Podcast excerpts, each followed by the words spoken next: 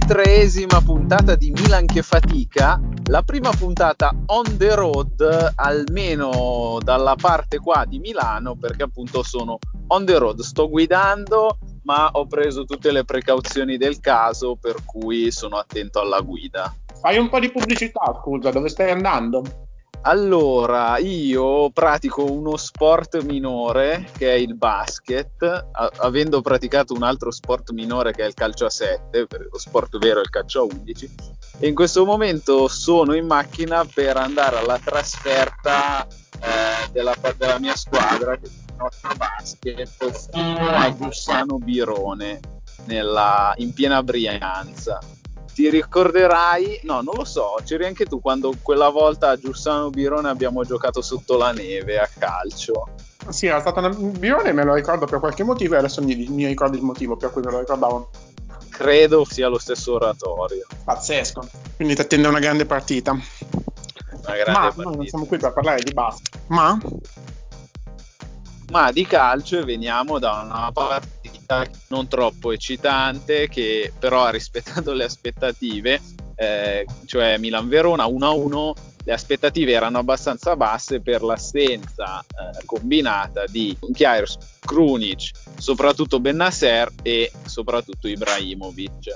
È mancato filtro a centrocampo, infatti fino all'espulsione eh, di Amrabat del Verona Verona riusciva a, a giostrarsi meglio, a gestire meglio il possesso palla senza esagerare come nel primo tempo in cui comunque ha tenuto palla per i primi 15 minuti tipo il 60% del tempo. E in attacco dove la mancanza di Ibra si è fatta sentire soprattutto direi nel finale quando serviva qualcuno che la buttasse dentro durante l'assedio dei minuti finali appunto in uh, eh, 11 contro 10 sì, come dicevi, avevamo aspettative molto, almeno io avevo aspettative molto basse perché vedendo le difficoltà che stavamo avendo, le assenze e il fatto che il Verona comunque è in forma e era solamente due punti dietro di noi, quindi non è una squadra di bassa classifica come il nome può suggerire. Ma nonostante le aspettative fossero basse, alla fine comunque c'è un po' di delusione perché dopo, l'espul- dopo l'espulsione la vittoria poteva arrivare. Non, sare- non, ce la saremmo meritata perché comunque il Verona ha preso due pali Due pali, non sì, tre. Due, uno l'abbiamo preso noi. Ah, infatti. Ma ha giocato bene, ha giocato direi meglio.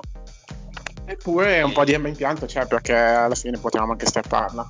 Sì, il Verona ha pagato un certo pagamento secondo me perché per i primi 15 minuti appunto ha tenuto il pallino del gioco eh, si è comportata molto bene, si è fatta vedere un po' in avanti, ha trovato gol in, una, in un'azione in cui le colpe nostre sono notevoli, in primo luogo del povero Davide Calabria che ancora non riesce a trovare una condizione di forma, eh, si è fatto proprio lasciare indietro da Zaccagni, anzi in avanti da Zaccagni che si è guadagnato due metri di spazio, è riuscito a crossare in mezzo e a quel punto Faraoni, marcato male, ha ribadito in rete. Il uh, punteggio del 1-0 era meritatissimo da parte del Verona, ma il Verona a quel punto si è sentita appunto appagata, non ha voluto insistere e mm, il Milan è riuscito a, a cominciare a costruire un po' di più, ad affacciarsi in avanti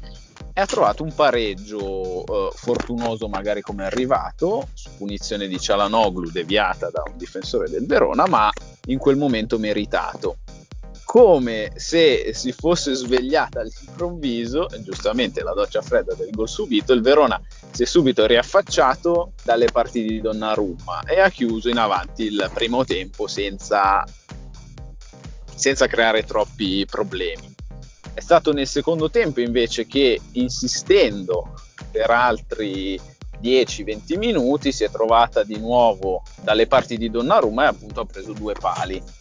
Il momento della svolta della partita è invece arrivato con l'espulsione di Amrabat che ha fatto un intervento inutile e assassino su Castiglieco, è stato espulso direi senza nessun dubbio giustamente, sì, col VAR, a quel punto sarebbe servito un gol.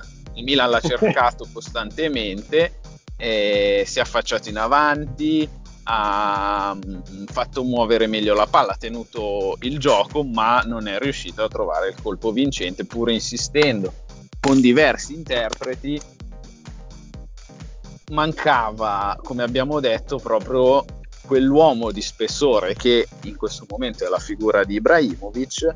E infatti le conclusioni sono arrivate da parte di Calabria, da parte di Romagnoli, da parte di Castiglieco, quelle un po' più pericolose, ma una figura ingombrante, fisica e che occupa lo spazio come quella di Ibra sarebbe servita notevolmente. Eh, un po' eh, la squadra prima di Ibrahimovic quando non, non, non, riuscivamo a segnare in nessun modo perché mancava un po' un, un riferimento in grado di dare un senso a tutte le azioni, alle azioni offensive. Scusa, mi è venuto in mente che appena dopo il gol, non l'ho citato, abbiamo avuto un'occasione clamorosa su un contropiede 3 contro 1 portato avanti da Rebic Leao, credo Castiglieco, e forse l'azione più emblematica della nostra partita. si è conclusa con uh, un nulla di fatto, un'occasione gigantesca. Sì, eh, l'assenza di Ibra, tornando su quello che dicevi tu, ha riportato il Milan a, uh, alle partite che, che, giocava senza di lui, se, cioè prima del, suo, prima del suo arrivo, sì. Scusa, è sembrata una banalità. Sì, è abbastanza banale da dire, è vero, però eh, in attacco si muovevano, eh, scusa, da centrocampo si muovevano che sì, Bonaventura, Cialanoglu, Castiglieco, in attacco Rebic e Leao. Effettivamente quello che mi ha lasciato un po' perplesso è forse il, lo schieramento comunque del 4-4-2 che non si è eh, che, che, ha cercato di tenere la stessa impostazione tattica ultimi, dell'ultimo mese oramai appunto con l'arrivo di Ibra senza predisporsi in quello strano modulo 3-2-4-1 che abbiamo visto nelle prime uscite di Pioli Vabbè, ma perché avresti dovuto farlo alla fine? Dai continuità, una volta che è un modulo che funziona, anche se ti manca un interprete, non puoi cambiare la squadra. È un interprete molto importante perché Donnarumma comunque cercava molto di nuovo con i rinvii lunghi, ma non c'era Ibra a far sportellare. Vabbè, cioè, però nel senso hai, dato, hai delle sicurezze, un po' anche un rischio, cioè delle sicurezze relative, però anche un rischio stravolgerle solo per una partita per poi tornare al sistema che non funziona. Quindi vabbè, per me ci è anche potuto stare. Sì, sì. Dal punto di vista quanto siamo dipendenti da, da, da, un paio di giocatori chiave, a parte Ibrahimovic, al quale vabbè, l'attacco perde un po' di peso e non, eh, non a livello proprio di volume fisico, ma in, proprio a livello di, di, peso effettivo nel gioco, di sapere cosa fare. Bennasser non ha una rimpiazzo in squadra in questo momento Cialanoglu, per quanto sia il terzo gol in due partite, se contiamo anche la Coppa Italia, che tra l'altro, sì, la, nell'ultima puntata l'avevamo registrata appena prima di quella partita. Cialanoglu è stato un eroe, ma non, questa, non nella posizione di centrocampista centrale. Comunque si è visto che non è esattamente in grado di farlo. Una mediana no. composta da Cialanoglu che sì, mh, è, vabbè, è stata in balia del, del centrocampo del Verona finché erano in parità numerica. Sì, Amrabat è un altro giocatore che questo campionato si è fatto vedere molto e come Tonali è riuscito a rastare i nostri centrocampisti. Vabbè, altre cose da osservare, comunque il, vabbè, continua il momento no dei terzini destri. Sì, Conti. Ma anche della Ah no, beh, Conti. Sì, scusa, Conti non non ha non giocato perché è esausto credo dalla Coppa Italia. Ha giocato 120 minuti in Coppa Italia e faceva fatica a tenerne 70 sembrava. E è stato sostituito da Calabria e poi da Sile Makers che ha fatto il suo debutto. Sile Makers è semplice come nome. Credo. Ho letto da qualche parte la fonetica dovrebbe essere Sale Makers quindi è molto semplice Ah, solo Salem, quindi l'ho, detto, l'ho sparato a casa e l'ho detto giusto. Più o meno sì. E Salemakers è un arrivo del mercato di gennaio. Mercato di gennaio che ha lasciato sicuramente alcune lacune.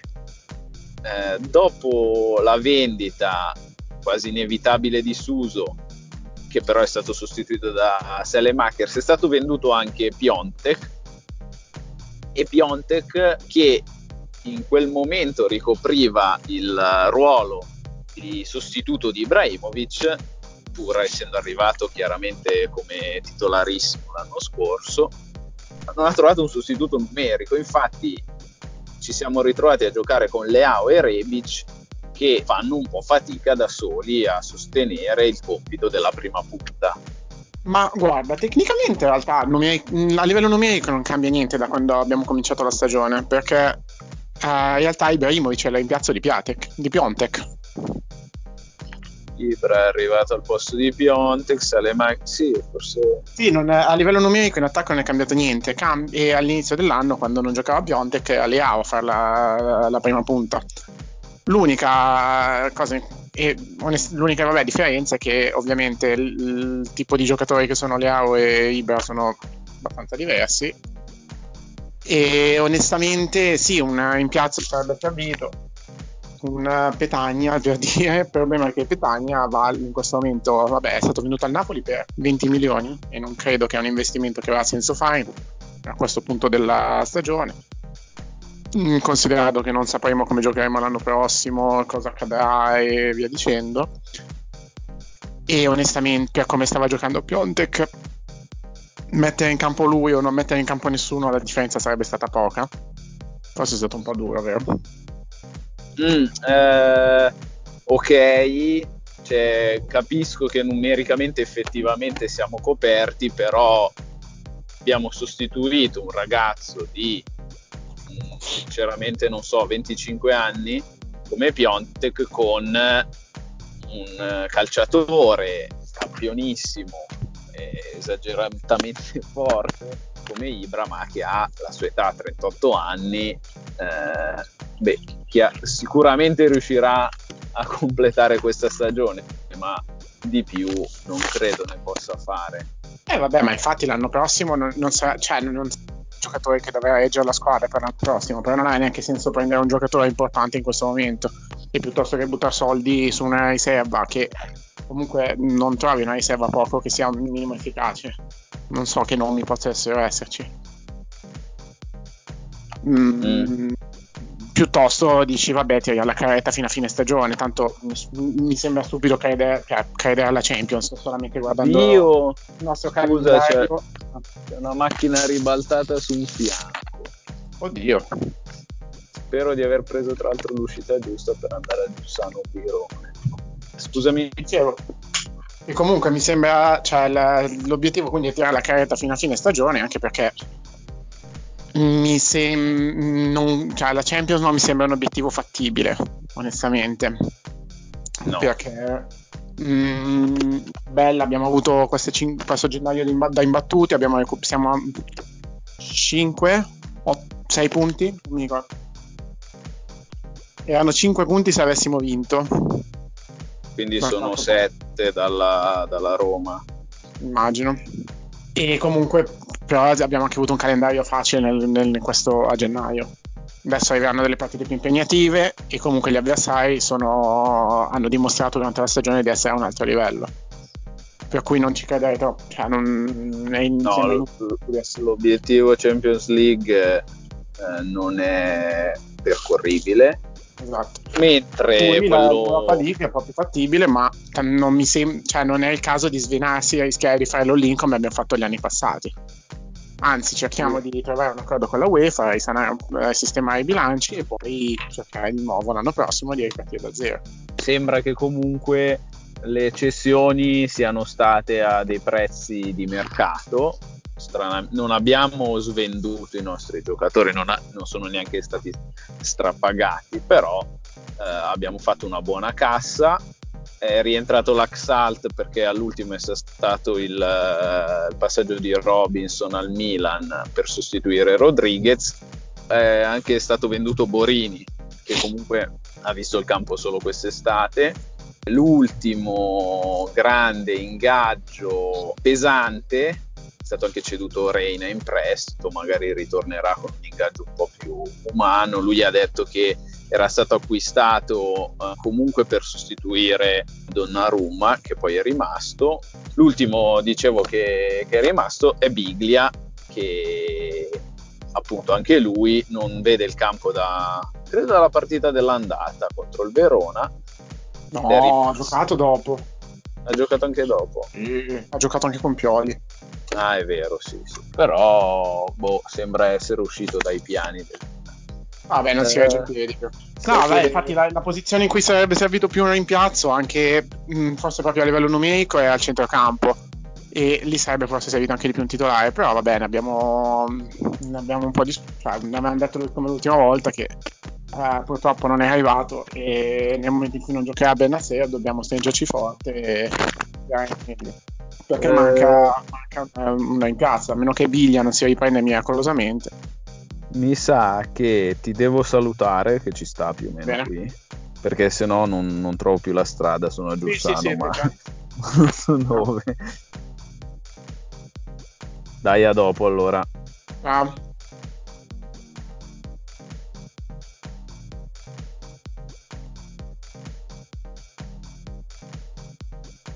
Bella, allora noi avete vinto? Abbiamo vinto 57 a 55 al primo supplementare, una partita soffertissima. L'abbiamo portata a casa. Si conferma la legge del doppio arbitro perché abbiamo fatto 5 partite con due arbitri e le abbiamo vinte tutte perché siamo poco fallosi e quindi perché con due arbitri? E capita che ci siano partite con due arbitri che quindi vedono più i falli e ci fischiano più a favore a noi che siamo meno fallosi. Ha senso? Ma, ma sono qui per chiedersi una cosa che non ho ancora controllato, che secondo oh. me può cambiare le sorti della, le sorti proprio di come va il mondo, di come va l'Italia in particolare, ma proprio tutto il mondo. Intanto, Elettra Lamborghini ha già cantato a Sanremo. Ah, sì, l'ho vista, ha fatto una canzone. Aspetta, eh. aspetta, aspetta.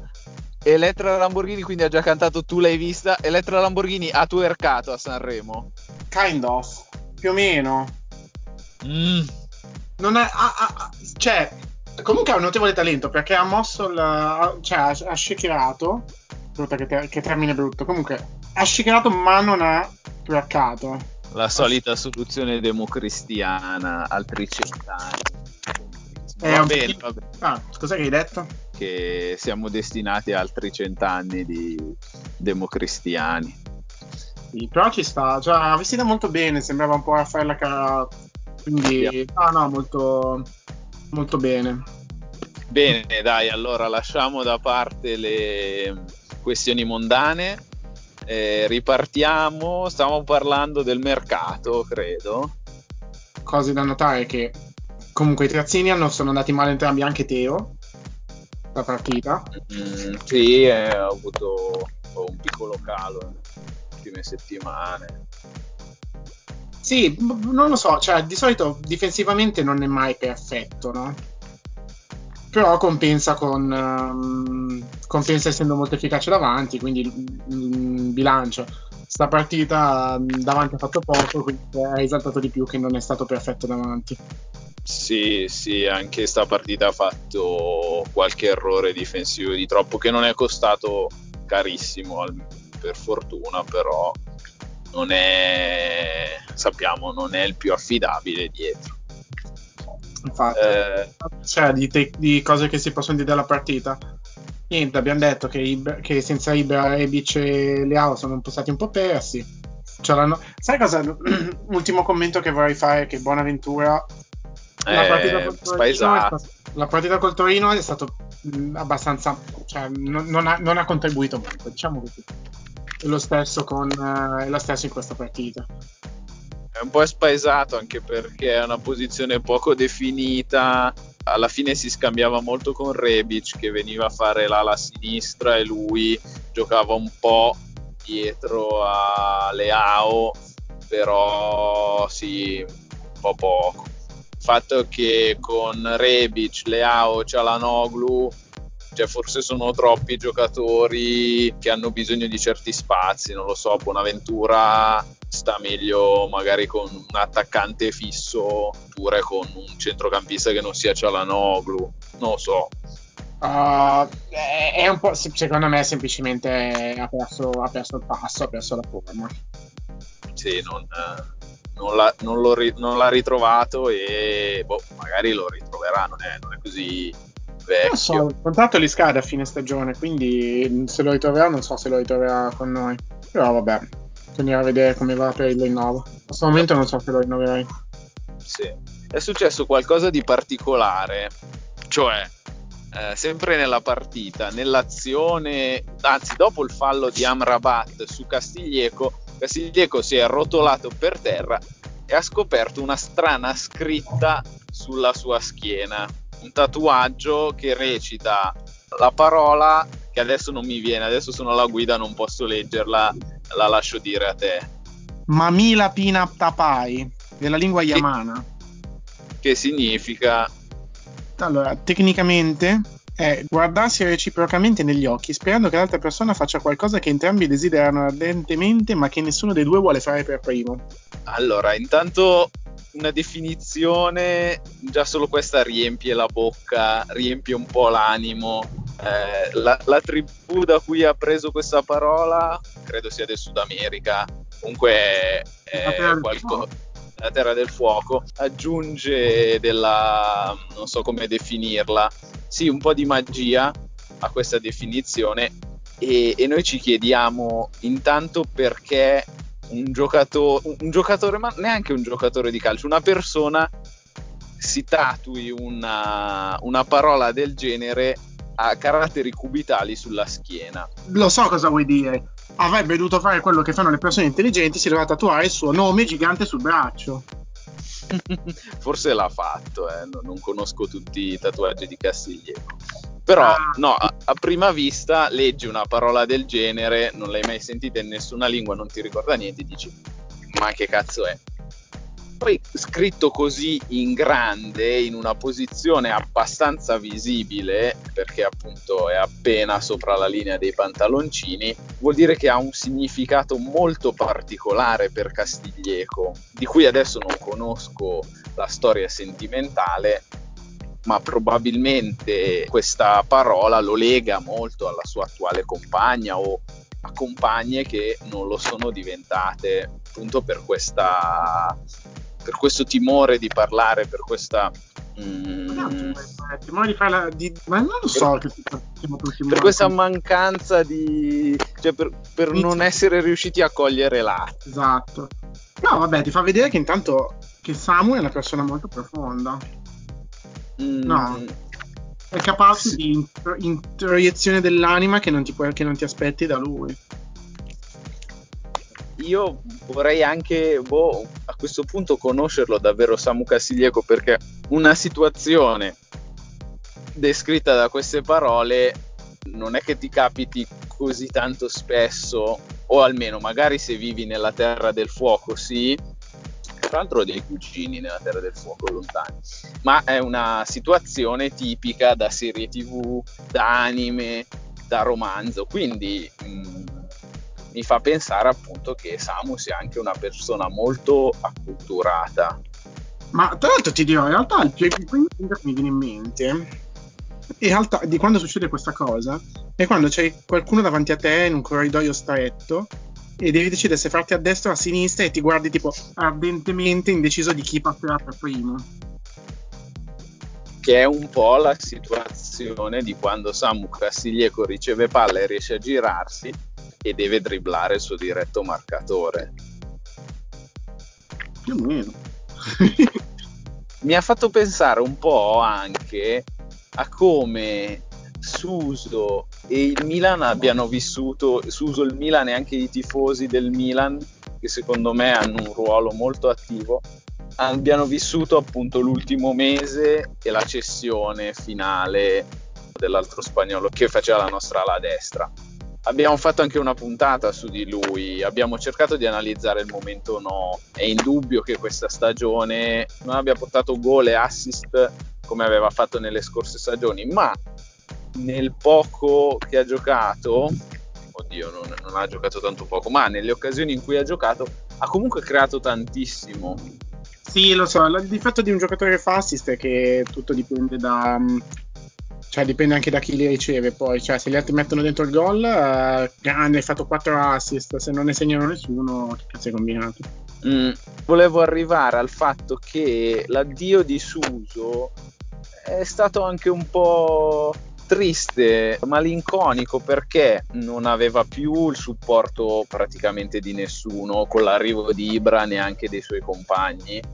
I tifosi lo fischiavano ormai da qualche partita ma Suso comunque è rimasto molto legato al Milan, l'abbiamo visto in, nel suo tweet eh, di addio e le poche volte che ha parlato si è dimostrato come una persona dall'animo molto aperto e dal cuore molto grande, soprattutto quando ha twittato contro Matteo Salvini, contro la campagna di odio di Matteo Salvini.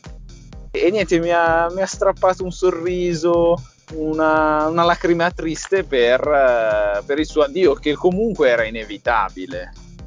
Ah, perché povero Su sembrava un ragazzo, comunque alla fine cioè, non, era un matrimonio finito, ma purtroppo è colpa sua, ma, ma, ma, anche, cioè, nel senso lui ha fatto il suo Milano e la storia era, destinata, era finita e basta. Sì, Suso, per ritornare al tatuaggio di Castiglieco, Suso e il Milan si guardavano da un po' di tempo, ma nessuno capiva cosa avrebbe dovuto fare l'altro. E alla fine il Milan si è deciso e l'ha lasciato partire per una, un'offerta anche congrua a quello che potrebbe essere il valore di su. Speriamo, speriamo di ritrovarlo in Europa. Speriamo che vada in Europa perché diventa obbligo nel momento in cui raggiungono la Champions. Vero. Speriamo anche, non penso che lo incontreremo, come diceva prima, però spero per lui. No, non quest'anno. Se loro vanno in Champions, noi non lo, no, no, infatti, non lo incontreremo, però vabbè, speriamo per lui. Comunque c'avevo in mente mm. altre situazioni in cui questa, cosa, questa parola si è verificata. Mm. Una delle quali è sempre proprio, secondo me si è tatuata Castigliero nel momento in cui guardava Suso giocare e guardava Suso sul mercato sperava che lo vendessero perché così poteva finalmente avere continuità. Mm, riuscirà mm. a mantenere il posto contro il nuovo belga. Ma tanto fa le macchie a gioca terzino. Ma no, è entrato, è entrato contro il Verona solo perché Calabria non ce la faceva più. E, e lì, con... E lì infatti c'è l'altro caso in cui questa parola, si, in cui questa parola trova un'applicazione pratica.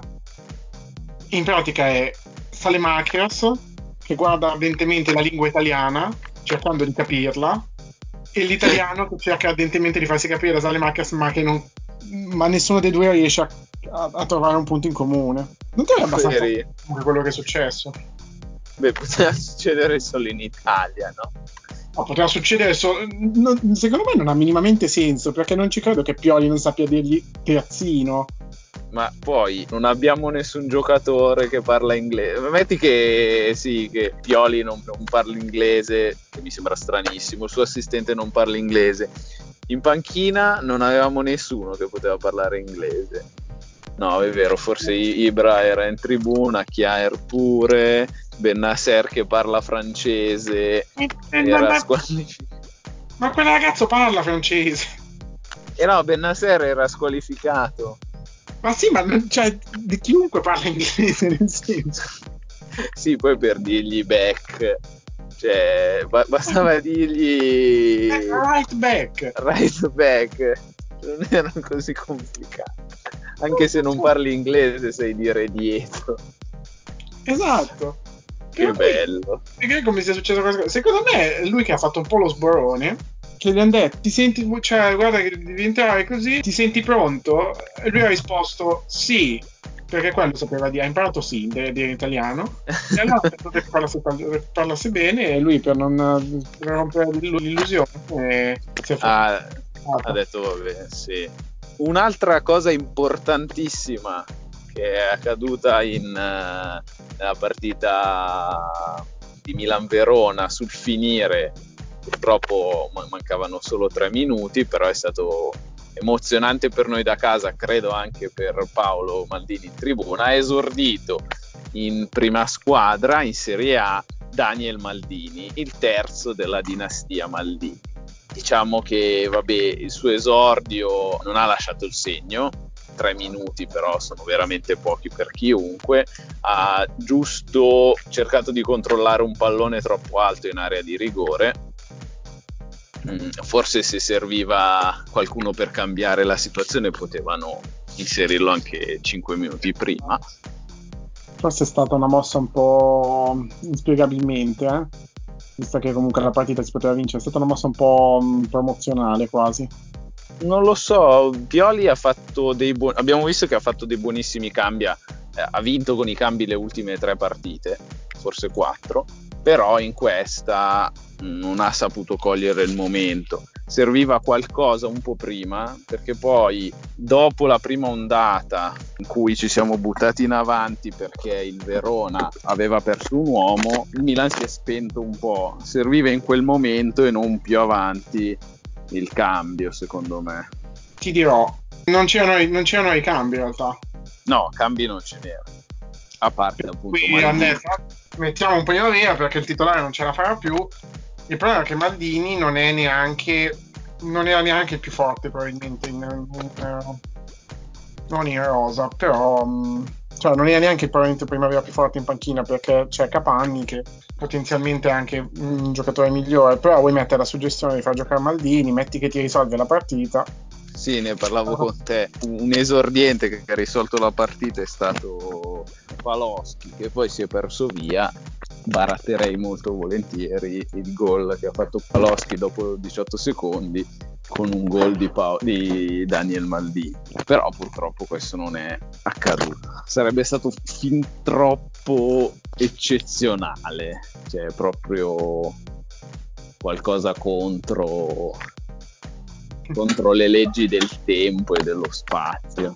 Comunque sì, è bello, be- cioè è bello vedere che comunque c'è sempre un Maldini in squadra, vedere come va, che comunque la dinastia continua, che mostra comunque segni promettenti, però ti faccio una domanda. Vedendo un po' quello che, se, che si dice su di lui, difficilmente sarà, cioè al momento non è, non è, considerato un giocatore con un potenziale da Milan, quello che possa voler dire avere un potenziale da Milan. Beh, è comunque il secondo dei figli di Paolo Maldini, il primo che non è stato ritenuto sufficientemente bravo, Christian, che ha 5 anni più, più di Daniel, non ha esordito in squadra. Comunque poteva farlo se pensi a 5 anni fa, la situazione era più o meno la stessa, quindi qualcosina ha mostrato Daniel, in più. Daniel cioè, comunque ehm, ha del talento, eccetera. Ma come, com, come, potrebbe accadere una volta che è esordito, magari fa qualche, un po' una situazione alla Locatelli, magari? Come ci si sentirebbe a venderlo a Sassuolo tra due o tre anni? Mm. No, no, no, no, non potremmo, non lo potrei sopportare. Vedi, è una situazione complicata. Sono arrivato a casa, sono arrivato a casa appunto dopo abbiamo parlato insieme questa puntata particolare on the road e non abbiamo ancora eh, parlato dell'elefante nella stanza. Domenica sera infatti ci sarà il derby della Madonnina di ritorno, derby che non ci regala gioie da molto tempo. L'ultima gioia è stato il pareggio al 97 di Zapata, in quel famoso 2-2 del derby cinese. E... Eh, non me la sento di, non me, non me la sento di dare boh, previsioni, sensazioni o che altro. Io sono molto negativo sempre e vabbè in questo caso più che mai.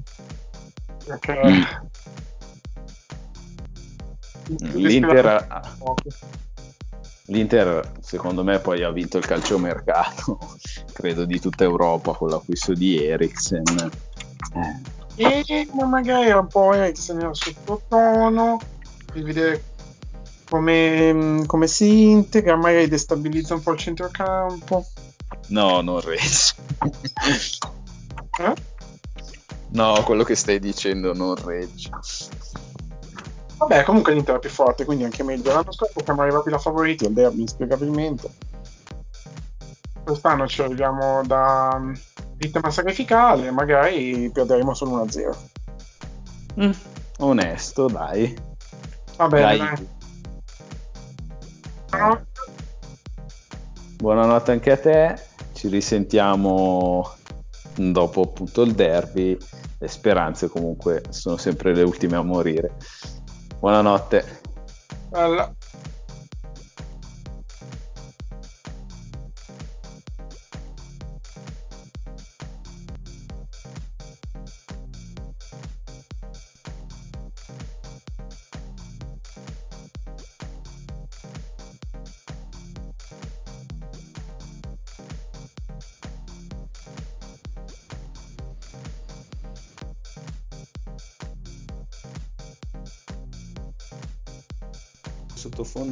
Utilizzato in questa puntata è EDM Detection Mode di Kevin MacLeod.